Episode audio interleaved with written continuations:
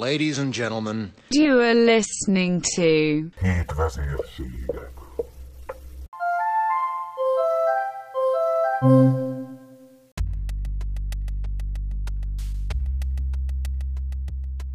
Könyv ajánló.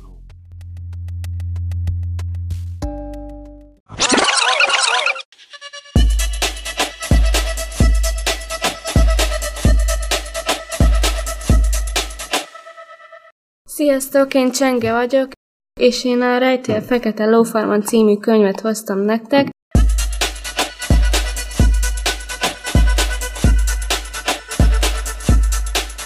Akinek írója Jenny Hughes, aki brit író volt, Dorsetben élt, 16 lovas regényt írt, nagyon a szívéhez nőnek a lovak, és nagyon szereti a lovas ilyen történeteket.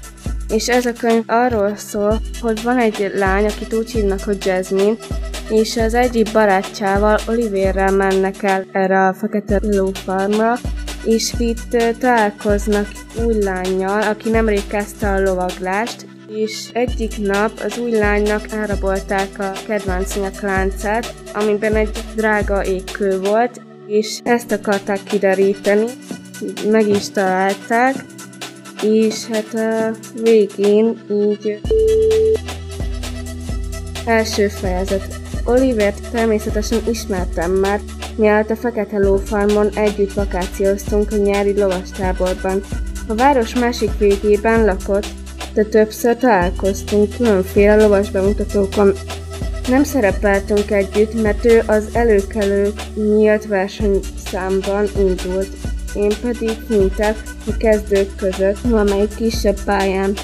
Oliver gyakran oda mosolygott rám, miközben rótta a hibátlan köröket.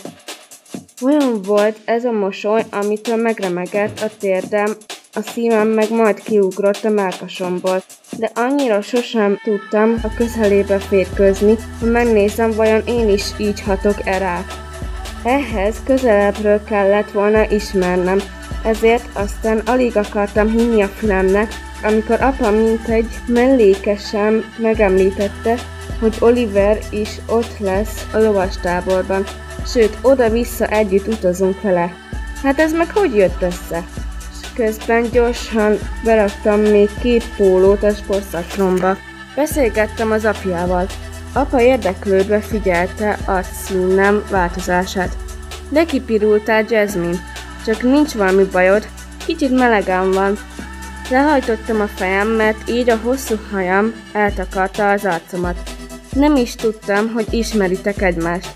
A konditeremben szoktunk találkozni. Kedves pasas!